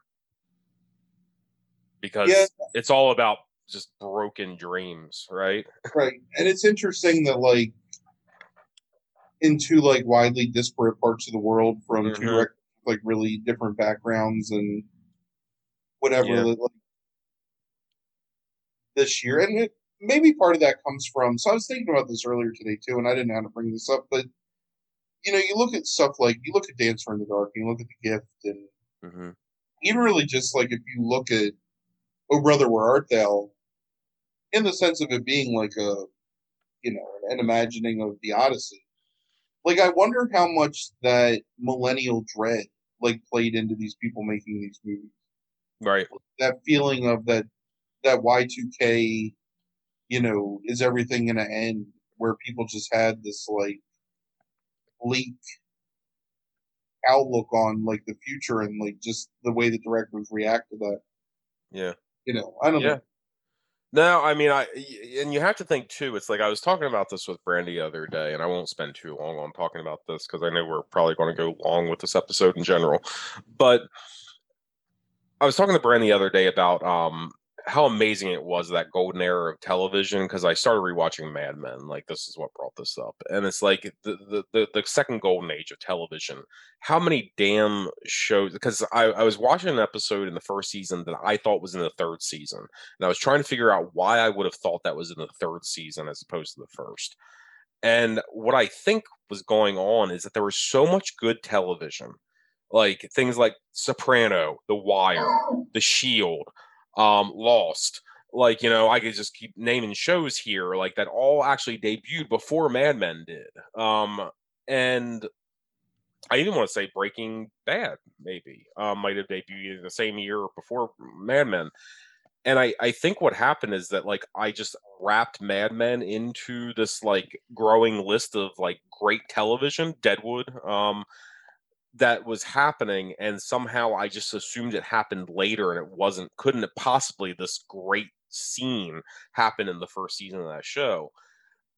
And what i realize is that like you know like all those shows like were this combination of aging boomers and the influx of gen gen x coming to the forefront of storytelling like you know it's like this weird mixture of like you know of, of an of an ex boomer crossover with xers kind of controlling the whole thing now though. Um in terms of anti-heroes these like flawed protagonists you know everything's fucked. You know you can't win um you know boulevard of broken dreams type shit right? Uh, you know Right. and it's like i i wonder if that's like here also the same thing is what i'm getting at here is that like you're seeing you know, Inarritu, air, um, right, the the director of the first film. Um, it's like you know, um, Von Trier, who's foreign, and actually might have some some slight crossover with some of these directors in terms of their political affiliations. You know, it's like you see them like kind of like bringing these things up to the surface of like you know what's going on um after I would largely say, like, you know, from a social justice standpoint, a failed second administration of the Clintons, um, and um, financially successful, but failed, in, I think, in a, a large way, in a, in a social justice type way, um, and, and and an administration that was more about more about like making inroads with the right, you know, in order to govern and like you know gaining that support so it's like you know things like three strike laws you know um you know death penalty right um it's like you know the i wonder if like these films aren't a reaction to the kind of like middle right nature of the country at the time Well, I mean, I Um, don't, I don't think Inarritu or Von Well- Trier were reacting to that. Well, I think Von Trier is definitely reacting to that. I think he has this like bone to pick with um America about like you know their political system and stuff like that. I think it's pretty obvious that he does. But in Urito, Miguel Fox is getting um elected during this time, which is kind of like this populist right candidate um in 2000 like you know as as that movement is starting to happen in mexico at that time so i i do think it might be like this reaction to um you know, kind of like rightist ideals in some ways that these things are coming up to the surface about drug addiction and like, you know, drug selling and, you know, um, you know, th- think there's there, there's that hmm, loosely there's a theme here that's like developing about like, you know, mental health, drugs, violence. You know, all all these movies are permeated with all this kind of stuff, and I, I just find it really interesting that this is like 2000 reviewing these films is such a pivotal year Yeah. um in so many different ways like so many different ways and i'll shut up now like it's, it's i thought it was fascinating watching these movies 20 years later like and trying to think about the time period and stuff like that I agree with that. Yeah. All right um I so don't contextualize it in the same way. I don't know. yeah i you you I try not to anyway. Well, right. You try not to. It's like you don't want to know about a lot of times about directors or writers or those kind of things. Like you you like to take I think you like to take things as you take them. Um it's like, you know, very similar to like the Lost Highway type thing, right? Like it's like I like to remember things the way I remember them. Um it's Right. like you you like to watch things and just take what you take away from it. Um as opposed to a lot of times put them largely in the con now if you put them in the context yourself that's your choice and you do that um you know by making those connections um um because some things you can't avoid it but i think like in some ways like i was trained to do that and so i just like naturally like try to find well what's going on psychologically with this person or like what you know i'm, I'm trying to find the reasons for why these themes or like those kind of things exist. I think i was just trained to do that like Yeah, through that my makes sense. education so um but yeah i just find those kind of things fast I, I especially found this year fascinating out of all of them because also i lived through it like you know and i remember it like clearly like living through it. Um And now that you're saying it, like I understand and I I think it's interesting too, but at the same time it's like I like movies to exist within the context of themselves. You know, like I just want to Sure. I want to I don't know, I want it to be its own self-contained universe and Yeah. I'm not a Yeah. big fan of like I, I don't know, that's not true. Like I don't mind when things are relevant to outside sources or real world events or but I also think that it dates itself a little too much when you look at it in that context and I like movies to be more timeless than that. Like I don't like movies that are dated by their political or sociological leanings or whatever, I guess. Well, could I make this argument though? Is that aren't these movies just some of these just as relevant right now as they are in 2000? Definitely. Because some of the Yeah. same factors are still that that were, might have maybe been behind it as some kind of zeitgeist. And I don't think it's like a complete like, oh, this is a reaction to the Clinton administration. I think it's more of a zeitgeist type thing. Like Right, when right. these things happen, I don't think it's like just like fuck fuck this administration. I think it's more of like this is the feeling that's rising up during this time period as opposed to anything else. And those things repeat in cycles. And I Sure. think these movies are just as relevant now. Like most of these movies are just as relevant now as they were then. Um, Yeah, I, I just think. I mean, aside from the gift, which is kind of its own thing because of Right. the kind of movie it is, but I think there's a universality to all four of the other movies, and especially when you consider that, you know, Oh Brother specifically is based on a 2,000 year old. Mhm. Mhm. I don't know what you call that lyric, epic lyric poem or it's whatever. epic, epic poem, yeah. hmm Yeah, All right. So yeah, but particularly going back to the original point, the two and th- one movie pair up really well together, considering you know the, different countries. I think, um, like in terms of like some of the subject matter. Um, so number one on your list is Darren Aronofsky's Requiem for a Dream. It stars Ellen Burstyn, Jared Leto, Jennifer Connelly, Marlon Wayans. It has a 79% from critics and a 93% from audiences um, to continue that trend. Do you want to tell us a little bit about this movie and why it's number one on your list? so weird. I mean, I guess it's just the abject horror of it that maybe makes critics not like it as much. Um, so it follows the path of four addicts, um, who are all addicted to different things, kind of. Um, Jared Leto's uh, Harry slash Jim, um, Marlon Wayans, uh, Jennifer Connelly's Marion, and um, Sarah Goldfarb, right? Is that what Ellen Burstyn's name is? Sarah Goldfarb. Yeah. hmm Um, Yeah. So Leto is a heroin addict. Um, he's in love with uh, Marion, who's a cocaine addict. Um, they're both kind of early in the movie, like sort of on the cusp of completely destructive addiction to the point where they can they're not really managing it, but they feel like they're managing it. Um, Wayans and uh, Leto are partners who at first are basically boosting um, Sarah Goldfarb's TV um, every like once a week to get the money and she has to go back and repawn it.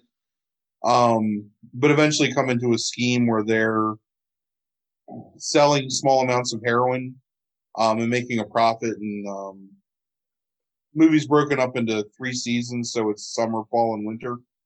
Um, and in the summer, they're successful. In the fall, things kind of fall apart because the heroin supply dries up and it becomes more expensive. And then um, the love between uh, Leto and Connelly is strained because Leto convinces her basically to prostitute herself in order to get money so he can buy the heroin that never comes through.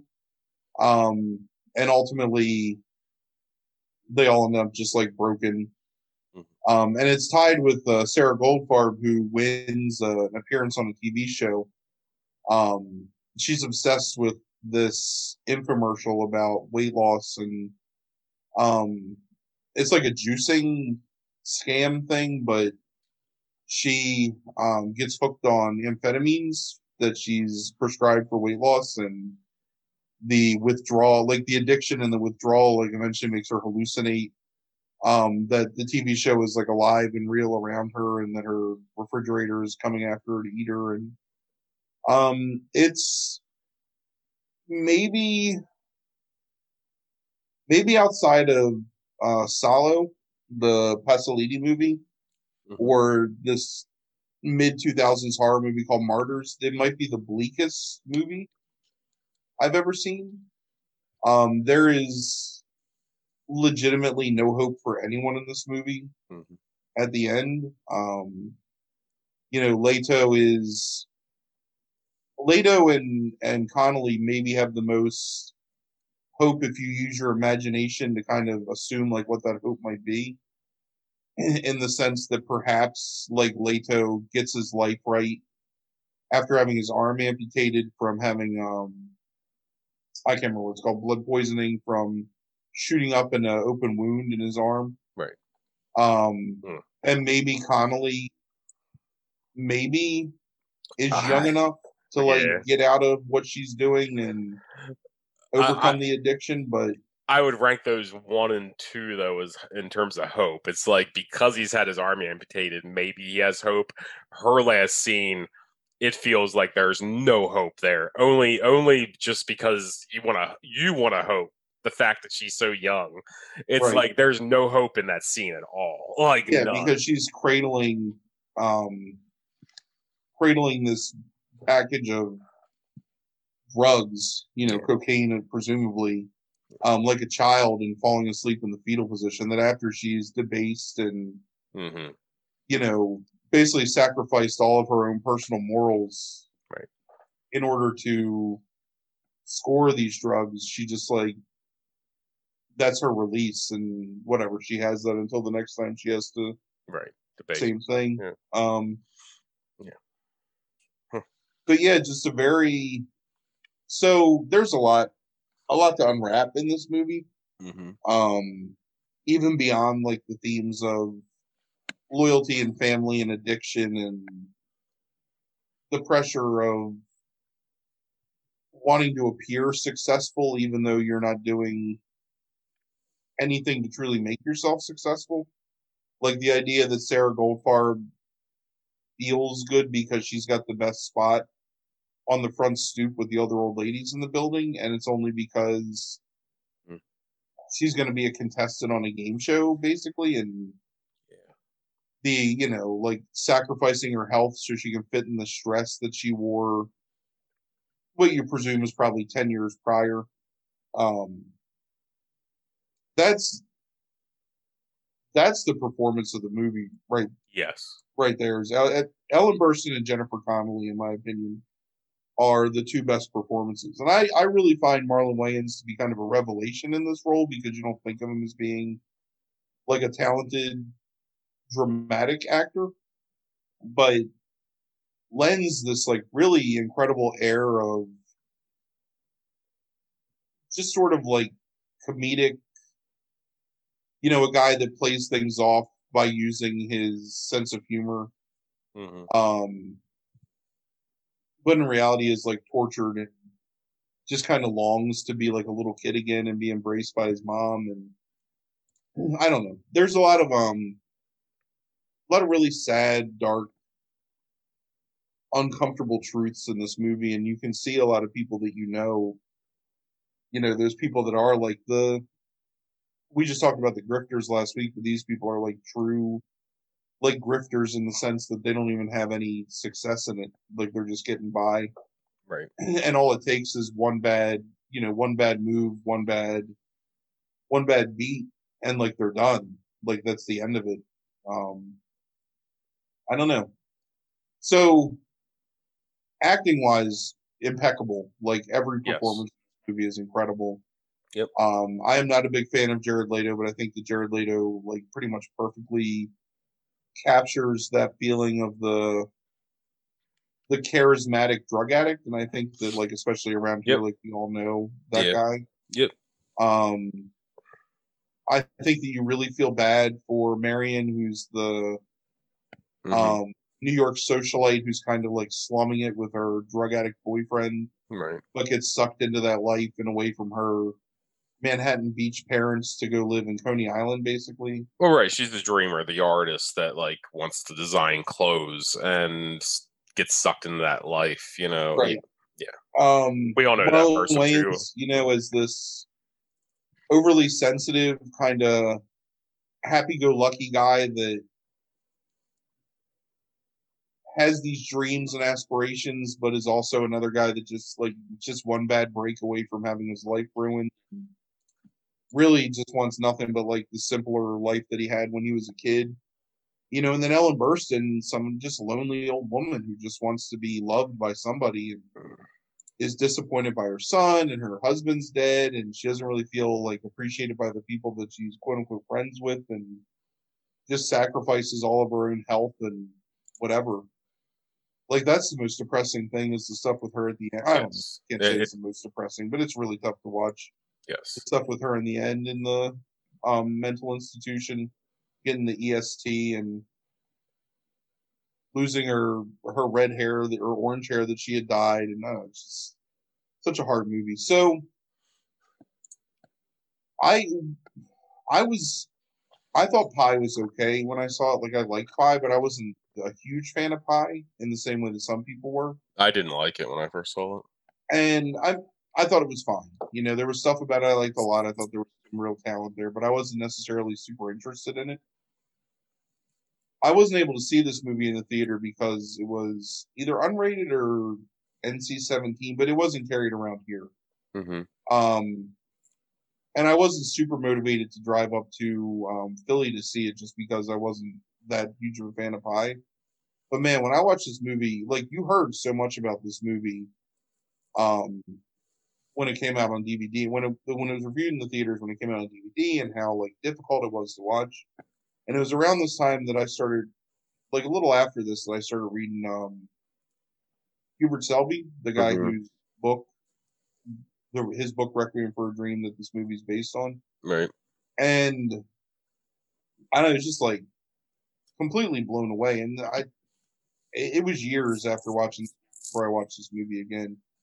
And this is still only the third time I've ever watched this movie. And I think even the second time I watched it, I don't think I watched it in full.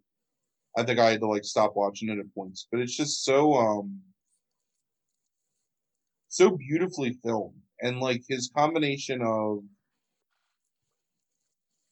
I don't want to say camera tricks, but like doing things in slow motion and speeding the film up and it, it feels like it feels when you're chemically altered, you know, like you feel like I would feel drunk sometimes watching it. Like just it Right. feels sweaty and it feels uncomfortable and it feels like itchy inside watching this movie, and I think that he captures that feeling really well. Um, Mhm. You had mentioned to me off air about the the score, and I couldn't remember exactly what you said, but I'll give you my impression, and I kind of want to talk about like what you think about it. I think that it's, I think that it's ingenious that you take this really, cla- and I know it was written for the movie. This really like classical, stirring string orchestral movement that's got this inherent like beauty to it and it's undercut with the same like noises that they use in the cuts for the um the shots of addiction so anytime someone's taking drugs Right. you get between like three and like six quick cuts of showing the process of taking the drugs Yeah. like drilling it in that there's this almost like preternatural like mechanical efficiency that goes with like getting high like that you just become this machine that knows like the steps and just does them that there's beats and like similar in a lot of ways to the way that von trier sets up the musical numbers in dancer in the dark Mhm. where she has the audio cues of like the chunk chunk chunk and that's what like she hears that as the rhythm of the world and like to these people this is the rhythm of their world so it's the the twist of the cap the flick of the lighter Right. bubble of the water the plunge of the syringe the whole blood makes noise thing of you know Mm-hmm. That's yeah. like Yep. the veins and the pupils dilating and like all those things have a noise and this mechanical precision to them and it's like watching ellen burstyn's character graduate through the steps of that where like when you see leto and um connelly and and wayans early on like they're already pros kind of at like doing these things. And like she starts with just really just trying to be healthier and like taking these pills because the doctor Right. prescribed them to the point where she's like popping a couple at a time and multiple times a day and it's just i don't know it's the visual and audio cues there and the way that he uses that score with that undercurrent of just industrial almost like nine inch nails esque like industrial grind like underneath these stirring strings and that each time that they use that score it almost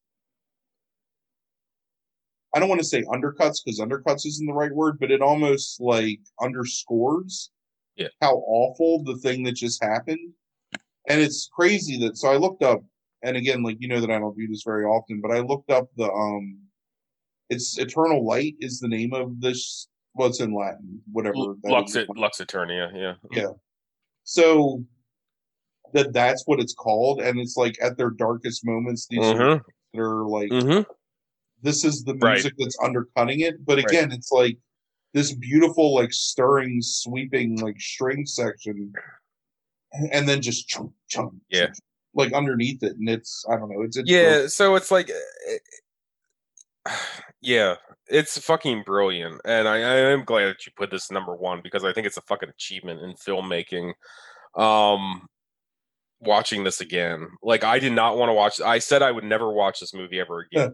this and Henry Portrait of a Serial Killer, I said I'd never watch again, and then you put them on the podcast, and I felt I had to watch them again. So, um, and I watched this again. I made them. I thought that drinking would somehow help the process of watching this again. It did not. Like it did not at all. Like um, it it, it maybe worsened the whole thing, but.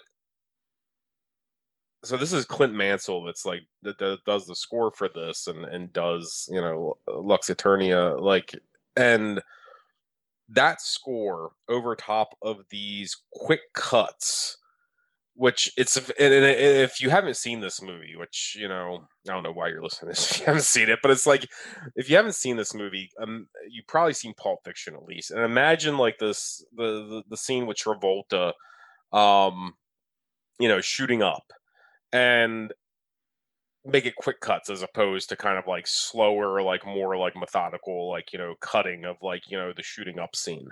Um blood make noise brilliant fucking reference by the way. Like it's because it's exactly right. Like um like exactly right.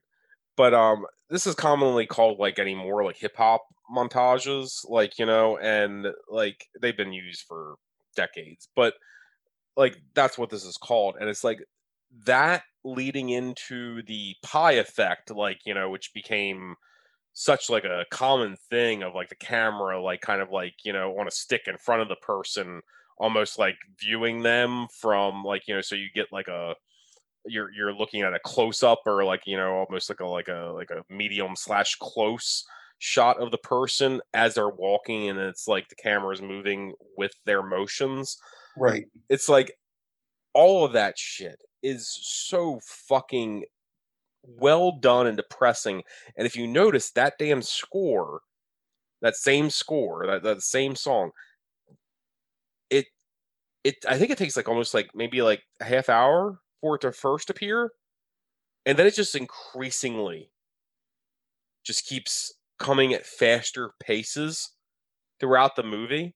Like to where it's like, okay, so I'm just going to imagine here because I didn't time it, but it's like, say it comes 30 minutes into the movie next time it comes 25 minutes into the movie and next time it comes 20 minutes and then you know or whatever right. it's like it, it, and it just comes faster and faster to where it's like towards the end it feels like it happens like three times in the oh, yeah. span of like you know and what it does is it creates this sense of like it creates this sense of pacing like of like uh, of of of audio cue to go along with the with the narrative of just how far they're spiraling down Right. And it's absolutely brilliant. Um this is this is you've said this about a couple of these movies. This is a damn hard movie to watch. There, there's no hope. There's none. Like I don't see any hope for any of these characters necessarily. You're right. Leto is the most that I can possibly see in this case. But there's no hope here. The Ellen Burstyn character is maybe the most depressing character in the history of film to me. Like it's really sad. It's devastating. It is devastating because like here's the thing is like and I think it's worse now. I think it's worse. It's like I grew up with gra- uh, you you are you grew up with a grandmother like this too. That was a hard woman, right? right. And it's like I it's like now that I'm older and I can see my mother being older, it's like I can see it. Oh yeah. And it and it's fucking awful. It's fucking Dude, so it that that's the toughest part I think is the fact that like here's a lady that's basically your mom. Yeah. Or your grandma. And it's yeah. like Yeah. One small act away, you know, because and but I, am saying in 2002, uh, all I could when I first saw this, I think it's like all I could imagine was my grandmother, right? Because of the age. And it's like, oh, well, my grandmother's not like that. And it's like, what's happened is in 20 years since my mother's gotten to that age. And yeah. it's like, oh shit. Like that's exactly right. And now I feel it even more that character. I mean, I kind of thought about my mom at the time too, just because I had already like when I saw this movie, I was already out of the house. right, sure. I had yeah. a kid, and I wasn't. Was like, yeah, right. You know, and we we say this a lot both on the podcast and off air, but it's like that the, the Capote moment. You know, it's like yeah, yeah. he decided to go out the front door instead of the back door, and it's right. this is there's plenty of people in this this area, and we've talked about this, you know, because yeah. we have a really large opioid um, epidemic in Cecil County. Yeah, and there's a lot of the people that are addicted to it are in their late fifties, early sixties, and there are people who were on Percocet and Vicodin because of back injuries at work because this was a large industrial area for a long time. And there are people who are now addicted to heroin, like 60 year old people shooting up because they got addicted to opioids. And it's like, that's. Yeah. And the saddest thing about it is Leto, who can barely even recognize it himself. And you know what? That's that's the other tragedy too. Is that Leto's character recognizes in himself his innate ability to fuck up a good situation, Right. But is so much of an addict that he can't get out of it, but is constantly trying to stop the people he loves yes. from making the same mistakes. And yes. is so much of an addict himself that he can't he can't even commit to it. It's yes. just like, all right, Ma, well, just don't do it, Ma. Like, you don't want to get strung out. Like, I got to go because right. he's got to go you know, sell heroin to support Right. his heroin habit. Right. You know, he says to um, Marlon Wayans, you know, like, hey, let's not take this heroin Mhm. because we got a good thing going. Right. And if we get high, we're just gonna fuck up. And he's like, Yeah, but we just gotta do one taste, right? And he's like, Ah, well, you know, you're right. Yeah. Trying to stop Yeah. her Yeah. from he wants her to focus, like focus Right. on your your designs. Like, here, I'll rent you a space. That's all I want you to do. Like, you should stop doing this stuff. Yeah. But Yeah. I don't know. It's like he's he's such a such a sense sensory driven person. Mm-hmm. Like everything's about like his senses and how he feels and Right. Dr- like being driven towards pleasure that he almost can't even like define like the things that are really happening in his life Hmm. because of that or something. I Mhm. Yeah. Um but yeah, just it's it's it's a devastating movie, but it's such a brilliant movie and maybe in the way that um I was I was watching another movie for the podcast and I won't talk too much about that movie, but I was reading about how the director said that even though the movie's about war, he doesn't think of it as a war movie. I think that even though this movie's about addiction, I don't think this movie's an anti-drug movie. I think it's I don't even know what it is, but it's like it's more than just like don't do drugs and this is how drugs fuck up your life. It's about this is how like not being able to communicate effectively or deal with your own problems like fucks up your life. Yeah. And it doesn't matter what the thing is, you know, because Gold, Sarah Goldfarb initially, it isn't drugs that she's trying to use to escape; it's weight loss. It's the Right. promise in her Well- head of being on this television show. Well, it's it's the need to be famous. Right, the need to be known, Known. someone care Right. about. Yes. Wants Right. to, right. Yeah. It's not even famous. It's yeah. yeah. everyone's going to see me, and they're all going to like me. right. Like Right. that's one of the oh, saddest. that, oh my god! And you know what? I forgot. Like the, the the shot of her back fat when she tries to zip up the dress.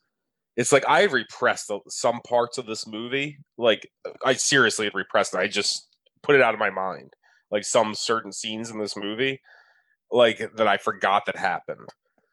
For some reason, when I saw that scene within the first fucking 12 minutes of the movie or whatever, where she tries to zip up that red dress and she can't get it zipped up because she has back fat now, everything just came flooding back in my brain. And I was like, Jesus Christ, what the hell am I doing watching this movie again?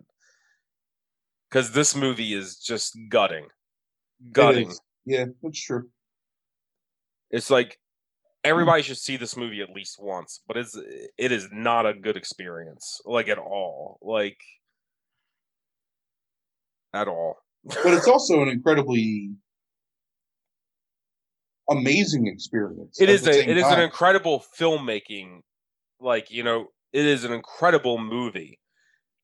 In terms of the content, the subject matter, it is a gutting, terrible experience, like to some Yeah. degree.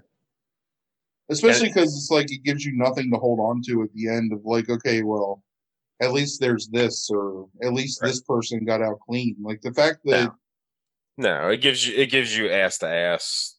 Like Hey, that that's what it gives you at the end. you know what though i'm I, i'm a little sad you brought that up because for the longest time like that was the thing that people would bring up about this movie was that scene it's it's- devastating to watch, Frank.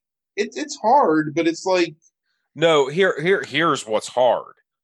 And I had forgotten this part. I had, I think I had repressed it. This is what is disgusting about that scene. It is not the fact that like two women are sitting there like with a dildo like, you know, like in, in front of a group group of men. I have no problems with that as long as it's of their choice and of their volition.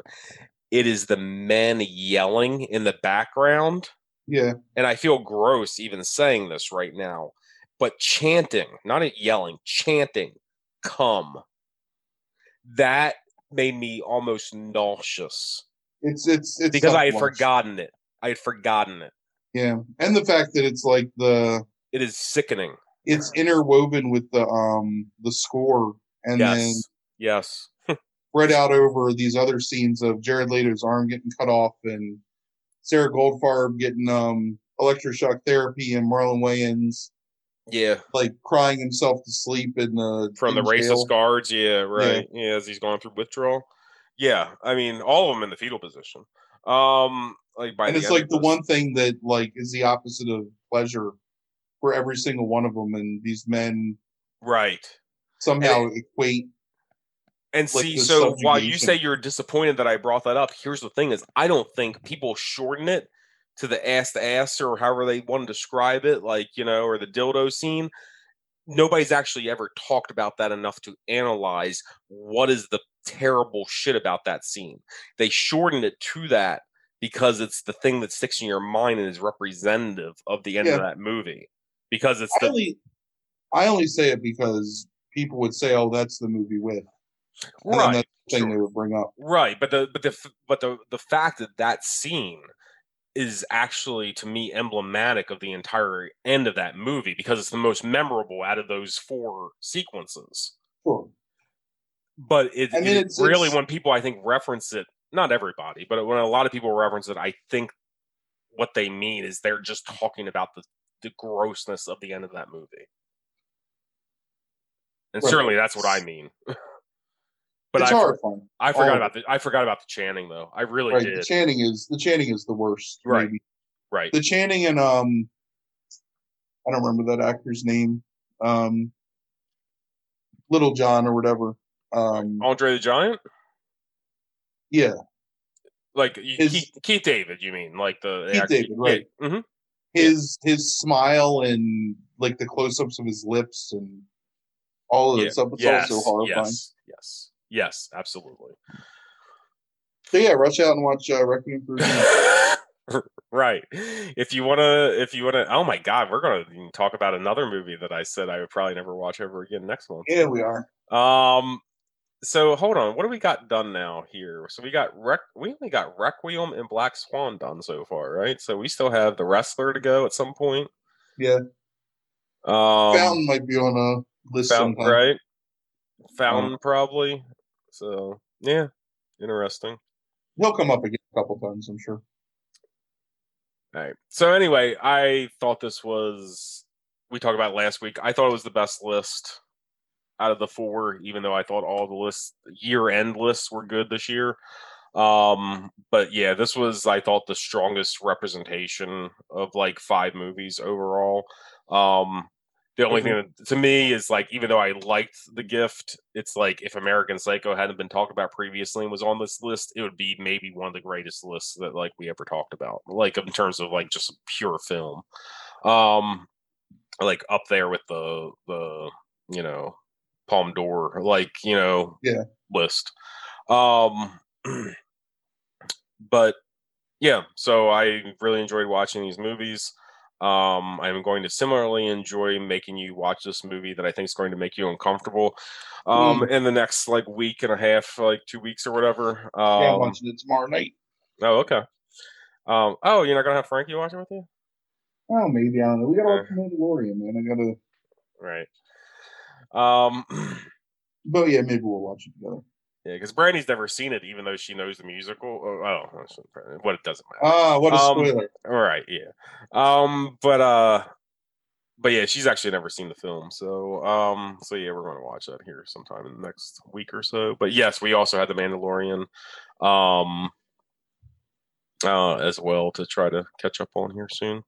Um, and then Disney stuff for the '80s animated list. Um, so, um, all right, so. I I just wanted to take it since this is like kind of like our official year end episode, like really when it comes down to it, even though the next time will be numbered. I just wanted to thank everybody for the increased listenership throughout the year. Um, we really appreciate that. We really appreciate anybody who is like liked, shared all of our stuff throughout the year. Um, like we we are trying to make a go of this. We're trying to like you know you know increase the listenership and the you know of this podcast Um, so remember, please, that like shares are the most important thing. Um, the other most important thing is if you use Apple Podcast or whatever podcast app you use, is to go rate us if it has a rating system. Leave comments if you can, like even if it's just a sentence or so. Um, those kind of things help get us up even higher. Um, if you could do that for us. Um, so um, thank you so much for um, the listens, for the downloads and I hope everybody has a if you if you don't listen to our bonus episode, I hope everybody has a good holiday, um, considering the circumstances, and um, is safe. Uh, other than that, Frank, I figure. Yeah, thanks to everyone. for a happy holiday. Uh, Put it well. I don't know what else to say. okay. All right. Thank you for listening, everybody. Have a good night.